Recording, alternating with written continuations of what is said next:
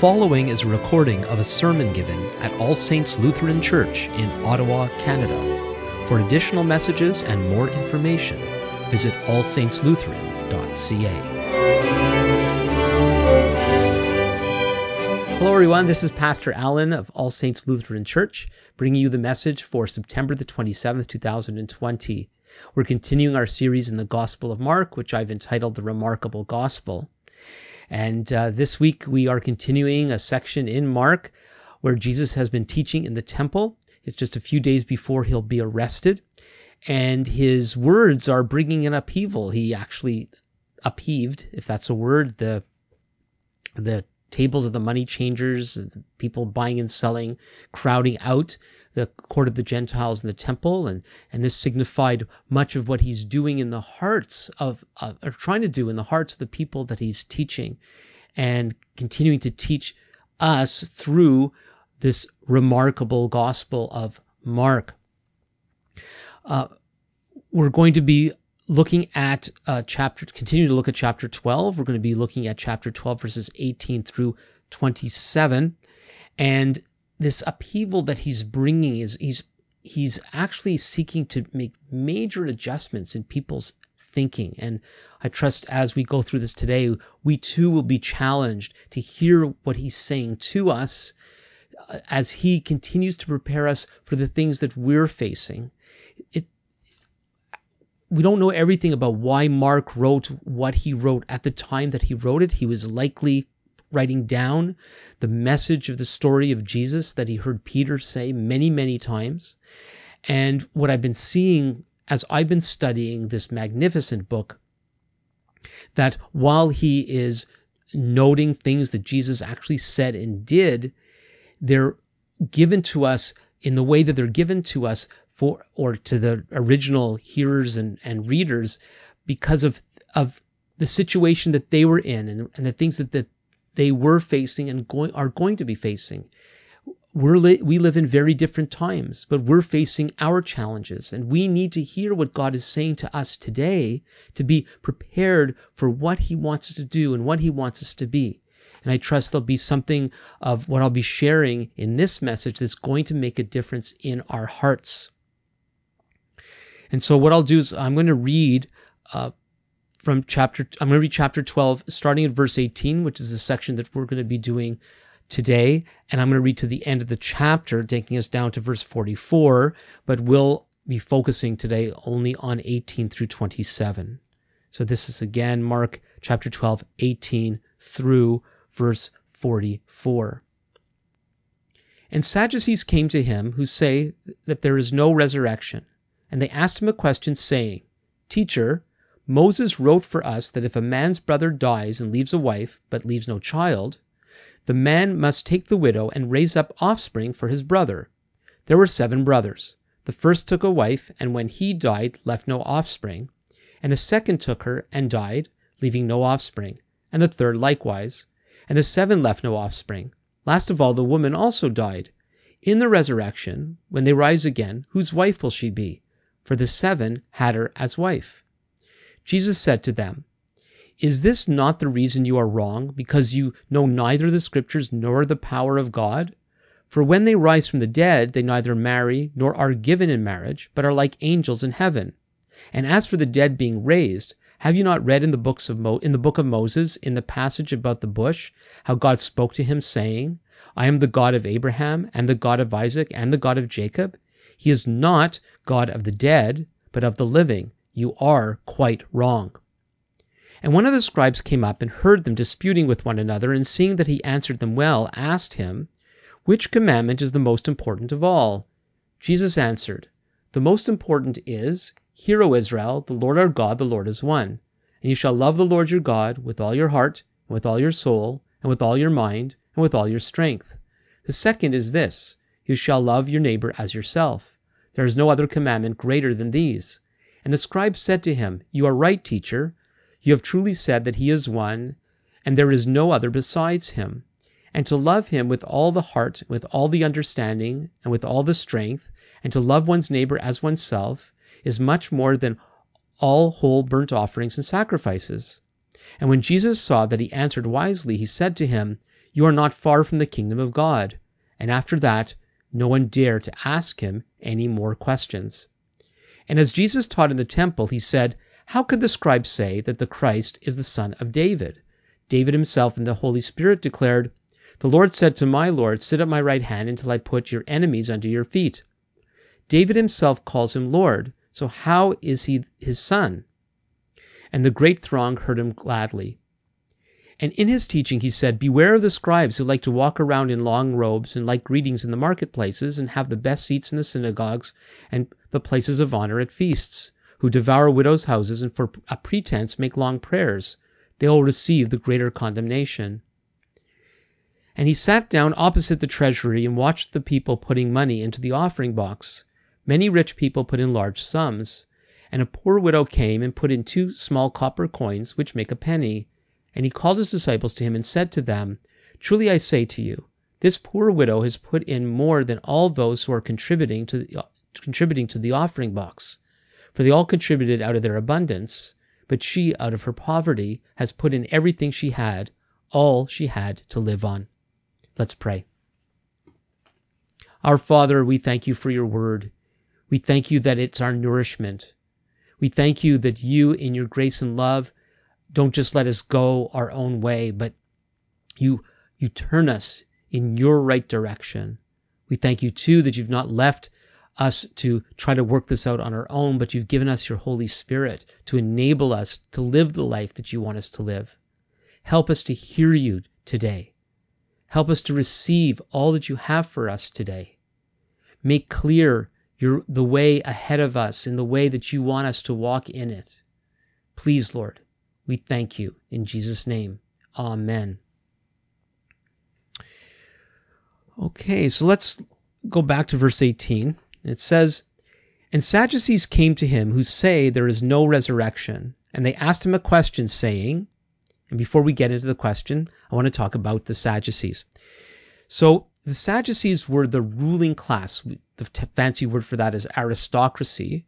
They, they were the ruling class of priests in Jerusalem. They weren't um, they weren't ruling priests. They were priests that made up the ruling class. There was no other ruling class in in Israel uh, apart from you have the, the, Romans who were in charge. But in terms of the Jewish society uh, that was being controlled by the Roman oc- uh, occupation, it was these priests who were the ruling class headquartered in Jerusalem. The Sadducees probably arose around the second century BC, and they were made up of the priests, but not all priests were Sadducees. So there were priests, descendants of Aaron, Moses' brother. Uh, in Hebrew, it's Kohanim. One priest is a Kohen. That's where the Jewish name Cohen, C O H E N, comes from, one of the most uh, common Jewish names, and it means priest. And so there were priests scattered all throughout the land. Uh, most of them were not wealthy. Uh, they were teachers and legal experts that the people would go to to help them with their with, with their lives. Um, and a high a highlight of their lives would be when they would get a turn to go to the temple and to serve there for a time. We see that in the story of uh, Zacharias in in um, Luke chapter one. He was John the Baptizer's father, and he had his turn to go to to the temple to, to serve. There were some of the priests, uh, the more important ones, that made up this party, uh, this group uh, called Sadducees. The word Sadducee in Hebrew is Tzedukim, from the word Tzedek, meaning righteous. So they were called the righteous ones, but it their name might have been derived from the high priest in King David's time, and his name we say it in English, kind of English, Zadok. Uh, Zadok. In Hebrew, it's Tzadok, derived from the word Tzedek, meaning righteous. So we don't know if they actually thought of themselves as the righteous ones or if it was a coincidence with this name, but they were trying to connect themselves with a high point of the priesthood going back to David's time. They're often contrasted with the Pharisees. The Pharisees uh, were not a ruling class. They were a, a popular movement of very committed uh, religious Jewish people. Sometimes we think of them as the Orthodox Jews, uh, but they were, I've called them through this this series, and I refer to them as the Keeners. They were the ones that were trying to do it by the book when actually they were adding to the book uh, because they also added their own traditions. Um, and often their, their traditions were based on what they thought would be uh, a more extreme faithfulness. But extreme good isn't isn't necessarily good because God wants us to follow His word in the way that He intends us to follow it, and not add uh, extra extra to it in thinking that we're better better serving him because because we're doing that. And that was the kind of trap the Pharisees uh, fell into. Uh, but their ways of thinking were very similar to uh, how Jesus understood God and, and the Bible, and um, and there so there were many things that they got right. And uh, there were Pharisees uh, who made up some of the believers later on. Paul himself comes from the, the Pharisees. But unlike the Pharisees, the Sadducees only accepted the first five books of the Bible, what we call the Torah, the five books of Moses. They only uh, regarded those five books as the authoritative uh, Word of God. They rejected the idea that the rest of the Bible, especially the Hebrew prophets, uh, were authoritative. Um, and that that somewhat relates to what's what's going on here in in this story and this challenge that they they give to Jesus. And so one of the things that they rejected was the concept of resurrection. As far as they were concerned, uh, death was the was the end of life. Once you died, you went to the grave. That's where you stayed and decayed. That's what they thought. Um, now, when when we think about this concept of resurrection, uh, we tend to think of it as an, an, isolated theological point. We we recite the Apostles' Creed and we say uh, that we believe in the resurrection of the body and the life everlasting. And so when we say that, we disagree with the Sadducees who did not believe in in the resurrection. But when we think of the resurrection, we think of it as something that is a, is a personal concern to us, maybe to our loved ones, or in a in a discussion about uh, life after death. So you have a discussion with with other people. Do you believe in life after death? Yes or no? And if you do, what's that supposed to be like? And and all the rest of it. But in first century Israel, this was far more the topic of the resurrection was a far more loaded issue. It's not just about what happens to you and me as individuals. While it has serious personal implications, do we live after we die? The question of the resurrection was all about God's great restoration plan for Israel and the whole world. The writings of the Hebrew prophets, whose authority the Sadducees rejected, speak about God's return to the people of Israel in power, making Jerusalem the center of his worldwide plan, and filling the earth with his glory. The resurrection of the dead was a core concept of a complete transformation when God's rule over his entire creation would be fully and finally established. So therefore, resurrection, when resurrection's talked about, it stood for more than just do you believe that there's life after death? It stood for what we could call recreation. The scriptures make it clear that the way things were and the way things are is going to change dramatically and completely. Such an idea was an affront to the corrupt authority of the Sadducees because they benefited from how the way things were at that time. And they were in cahoots with the Romans. They made deals with the Romans to stay in power. They benefited financially through this temple system in the way that it was and and partly because of the deal that they made with the with the occupying power of the Romans. And so any idea of God coming to do a great transformation, that was an, an affront and a, ch- a challenge, something that they didn't want. They were the last people on earth that would that would want to conceptualize, conceive of, um, allow to brew among the people the idea that God was going to change everything. So it's no wonder that they rejected the notion of resurrection altogether, as well as the bulk of Scripture that seemed to support such an idea. And so the idea of resurrection among the people um, would, would be threatening to them.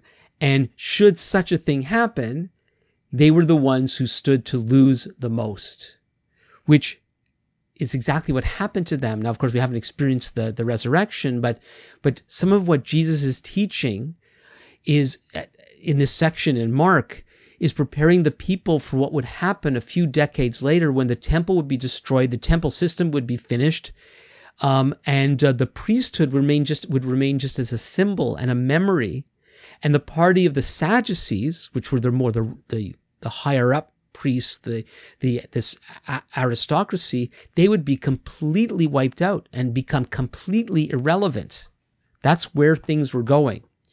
And so this is all to say, to ask about or to challenge rather Jesus over this issue of resurrection has is all wrapped up in who they are and the position they have and also the their their drive to make sure that the people keep committed to the way things are.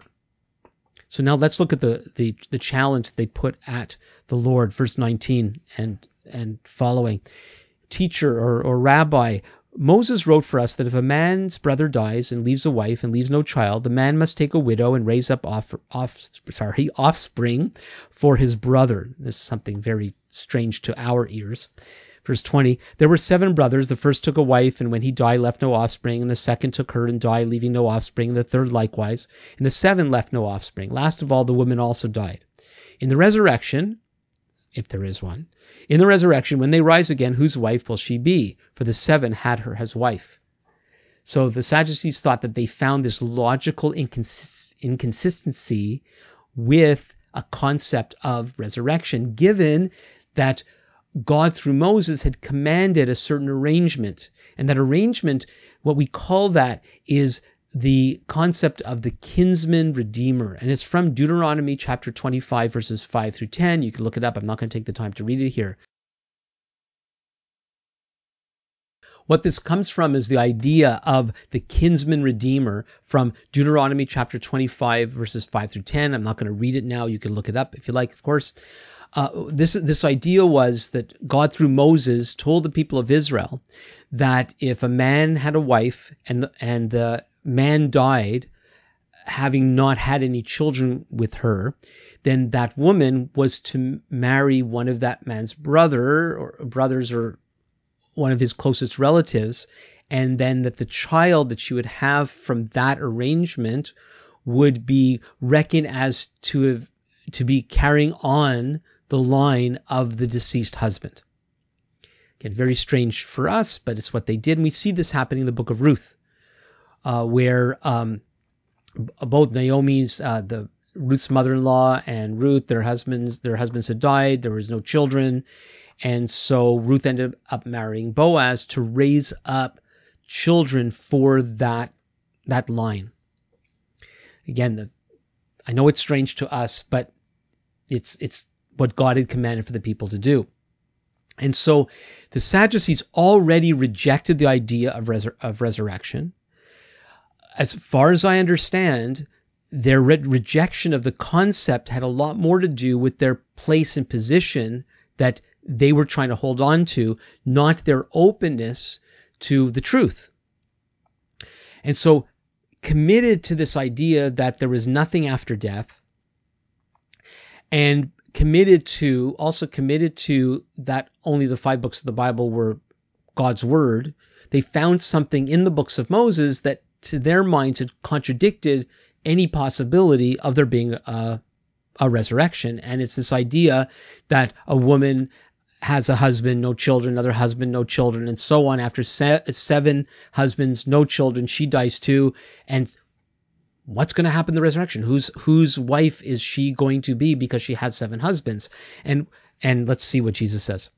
Uh, before I say that, they're trying to use logic on him. They think they see something, and and logic is a handy dandy tool. But for logic to work, you have to have all the facts. And the Sadducees weren't willing to deal with all the facts. They rejected most of what we call the Bible, uh, the Old Testament in particular, and they just were not clued in And we're going to see why they were included in. I, part of the problem, as I've already said, is that they had a vested interest in not being clued in because they wanted things to be always the way they were. And the idea of transformation and change happening was out of the question as far as they were concerned. So they were simply closed. And we've seen this in the Gospel of Mark, where people were so wrapped up in their thing, in what they were already committed to, that they couldn't hear what Jesus was trying to teach them. We've got to learn this lesson. We've got to learn this lesson. We must be careful not to make the mistake that the Sadducees were making. So let's see what happens. Verse 24. Jesus said to them, Is this not the reason you are wrong? Because you know neither the scriptures nor the power of God? For when they rise, in, rise from the dead, they neither marry nor are given in marriage, but are like angels in heaven. I want to stop there just for a second. So a lot of people get hung up here on Jesus' explanation of what happens in the resurrection, in what the Bible calls the age to come, and what life is like there. And what's it going to be like when somebody has had more than you know, one, more than one spouse for one reason or another? What happens in the age to come? That's not really the point. The the point that he's trying to make is they don't understand the age to come at all. And how could they understand the age to come? They don't believe in it. And and so by by going to this this passage about the kinsman redeemer, they, they think they found something to to support uh, their view, but it's partly because they just don't understand what life is going to be like in the age to come. And frankly, most of us don't, except it's going to be absolutely marvelous beyond our comprehension. And also, it's going to be real. It's going to be real life. But one of the things it seems it's not going to happen in the age to come when God makes all things new is the need for ongoing marriage and procreation, the having of children, it seems once all the people um, have been born, when Jesus comes back, that's it. Now, I don't want to say that absolutely because I don't really know how it works. I haven't experienced it yet, and I prefer not to to speculate. But but his point isn't so much the details; it's the point that the Sadducees uh, did not uh, they knew neither the scriptures nor the power of God. And we're going to get back to that in a second. Verse 26. And as for the dead being raised, have you not read in the books, book of Moses, in the passage about the bush, how God spoke to him, saying, I'm the God of Abraham, the God of Isaac, and the God of Jacob? He's not God of the dead, but of the living. You are quite wrong. So Jesus very nicely points them back to the part of the scriptures that they believe in and shows them that they're not even willing to accept what they're reading in that part of the Bible that they are that they say they're committed to. They're just plain closed. And when you're closed, when you've already made up your mind about something, even God can't get through. God, God, remember, God opposes the proud and he's gracious to the humble. If we don't have humble hearts, and in a context like this, teachable hearts. If we don't have teachable hearts, we will not be teachable. How's that for logic? That makes sense, doesn't it? These were not teachable people. They thought they knew, and they were willing to fight for their viewpoint, even if the facts of the matter were otherwise. I really don't want to be like this. God help me. God help us all. And exactly what Jesus means, uh, scholars discuss, because I won't get into all, all of the details, but he says, I am the God of Abraham and the God of Isaac, God of Jacob, sounds as if he's using the present tense, which is could be what it is. That when he said to Moses, I am the God of Abraham, he says, I still am the God of Abraham, and Abraham is with me. That's possible. Or it's the idea of the ongoing covenant to a people that is unending. So, of course, these people are still alive. I don't know how clear this is, but that doesn't bother me because his point is clear.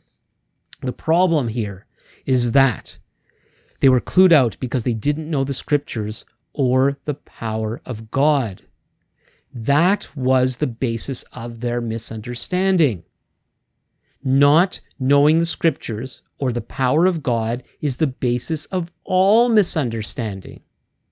You see, God is a God of transformation.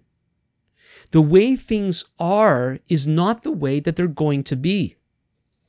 And so, in one sense, we must never be satisfied with the status quo because God is, is, is working to bring new things about that we haven't experienced yet. Now, there's a type of progress that the world is committed to that in many ways is a misguided progress. And most of it has to do with technological progress. There's also a social progress. We think we're so enlightened. You know, new is always better. And, and the Bible doesn't teach that. New is not always better. We're supposed to, I, don't know the reference offhand, but it's in the Hebrew prophets that, you know, turn back to the ancient paths and walk in them. God has ways for us to live in. And for many of us, that would be really new to live according to God's ways and instead of ignoring them. If we walk according to God's ways, we're going to experience newness. God's newness because there's things that he wants to do today that that is is so different from how things are. And the only way to do things different from the how things are is to be open to the God, the God who gives us the insight in how to live the way he wants us to live in a very confusing time. One of the traps that we fall into is so we, we see people that are committed to progress. We call them progressives, and they're into these new things and new ways of doing things, and and um, and uh, we see or believe what, the, what they're doing is, is wrong. And so we want to stand against some of that stuff. And so we have the progressives and we have people called the conservatives. Conservatives want, I don't mean the political party called the conservatives, but an approach to life, you know, conservatism, uh, seeking to conserve the way things are or actually try to conserve the way things were. So conservatives are also what we might call traditionalists. And we're right to be concerned about some of these social developments that, that are occurring in our society because uh, the you know movements to that are anti-family and, and the sexual revolution, this is not progress. And yet the righteous desire to resist these changes can get confused with a desire to resist all change. Like we think that if we just keep everything the way it is, then everything will be okay. But we forget that some of the reasons why things are bad is because of the way things are. It's because of the way we've been doing things have allowed things to become as bad as they are. We need to take some responsibility for not being the salt and light that God's called us to be that has allowed the world to be so dark and, and to be decaying in the way that it is. We need to recover God's salt and light. We need to recover God's word. We need to be open and receptive to his power so that we can be the change agents that he wants us to be in this day. Some of us pray every day, Your kingdom come, Your will be done on earth as it is in heaven. And we pray that because God's kingdom has not come in its fullness yet. There's much development that needs to take place and God's will is not being done on earth as it is in heaven. We're praying for change. And when we pray that prayer, we need to be first be praying change for ourselves, that God's will would be done in us as it is in heaven. And then that we'd be able to live that out and become the godly change agents that God is calling us to be. And how do we become God's change agents? by knowing the scriptures and by knowing the power of God. It's not a knowing about the scriptures. It's not um, knowing the scriptures according to our particular tradition. The scriptures have been put through so many faulty filters, and some of them are partly good, partly not so good. I would hope, given the tradition of, of, of many of you watching this would be open in the way that this original movement was formed to reform and always be reforming. To not think that, okay, so a past generation, they got it wrong. They thought they got it right. Now we fixed it all and we got it right. And fail to see how easy it is to fall into the same trap that the people were in who we corrected. We need to be open to the same kind of transformation that our forebears were open to. We need to know the scriptures and the power of God. I like to call the power of God the God dynamic. God at work. He's not far away just watching everything and, and maybe now and again jumping in to do something. God's at work among us, with us, and in us at all times. And we need to be aware of that. We need to understand what He's doing and what He wants to do. God doesn't just want everything to fall apart. He wants His kingdom to come, and He wants His kingdom to come through us until that day when the Lord returns and brings the big transformation forever. But until then, He wants us to be His change agents, and we can't do it on our own. We can only do it while being full of God's power and allowing Him to do the impossible in us and through us. And for that to happen, that's going to mean a lot of change, a lot of transformation. And I, I don't know about you, but I welcome that. I welcome His transformation power in my life personally and in my family and in my ministry and as a, a citizen of a country I want to see him make a difference in me and through me. And I invite you to do the same. I invite you to do the same. It's one of the reasons why I started this Bible study Wednesday nights for now over Zoom. So that we could learn to be open to what God is saying to us through His Word and by the power of His Spirit. I am committed. I am completely committed to transformation because the way things are not just in our faith community, but throughout this country, they can't just stay like this. We need to see the power of God working in our midst and through our midst. It doesn't matter how young we are, how old we are, how smart we are, or educated. It doesn't matter. It's God wants to fill us and use us, but we need to know His Word because, and I believe something big is coming in the power of God. But if we don't know His Word, it's just so easy to go off the rails. God wants us to know His Word and to be filled with His power. Let's pray. God, please come. We need you.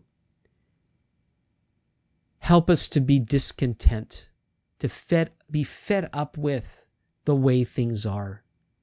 The same old, same old. Forgive us for our sin. Forgive us for our nearsightedness. Forgive us for our fears. Forgive us for our unbelief. And come and do a new thing in our midst, in us as individuals, in our families, in this congregation. Please, Lord, may we be people who know your word and know your power. In Jesus' name, amen. As usual, please, if you have any questions or comments, email me at pastor at allsaintslutheran.ca. Also, please come and join us uh, Wednesday evenings for our new Bible study. Uh, if, uh, if I remember, I'll put the, the registration link in the description. If I forget to do that, please contact me. And so until next time, may God bless you and your families. Thank you for listening. For additional messages and more information, please visit us on the web at allsaintslutheran.ca.